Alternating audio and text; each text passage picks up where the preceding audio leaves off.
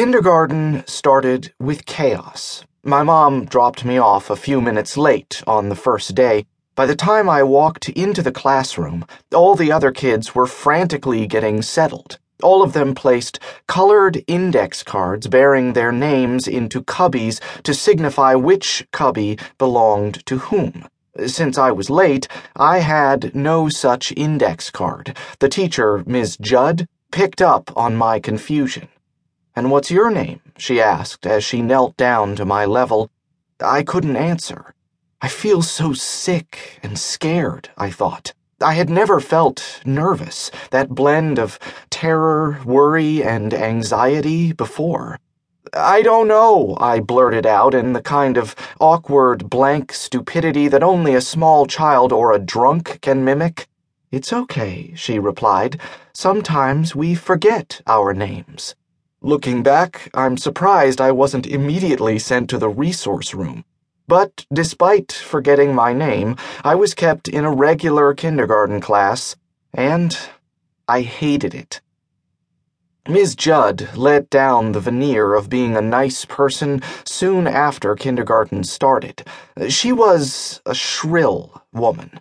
I hated her, and so did my classmates. We all called her Ms. Blood.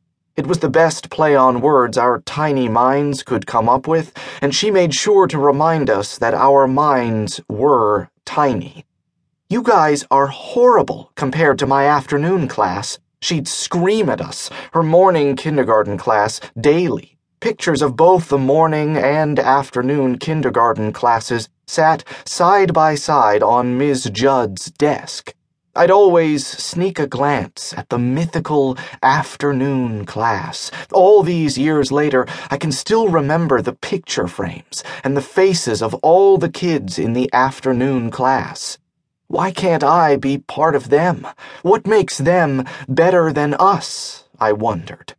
The glut of troublemakers and outright dolts in the morning class didn't help. Many kids were insubordinate, rude, and misbehaved. In order to rein the outlaws in, Ms. Judd instituted the thinking chair as the highest form of punishment, save for a visit to the principal, Mr. Goethe. Ms. Blood spent half a day explaining the rules of the thinking chair, how one got there, and how one got out. A kid named Les was made an example of first. Why couldn't he have just followed the rules? I thought. Why can't any of the bad kids just be good and follow the rules? Why can't they listen?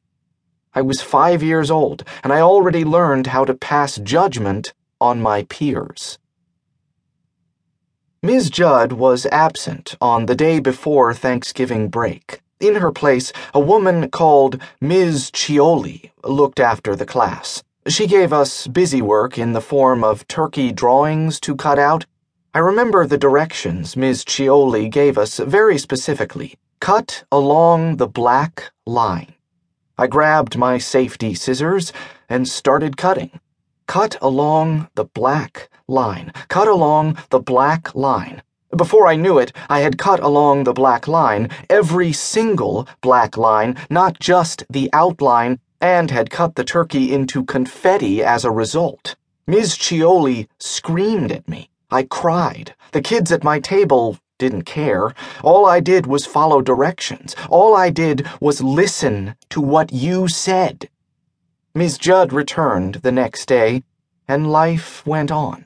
One day she gave us bucket loads of polygonal blocks to play with to teach us about shapes and geometry. A girl named Samantha spilled the contents of one bucket. The class, including myself, rushed to help her. A piercing shrill stopped us. Miss Judd refused to let us help.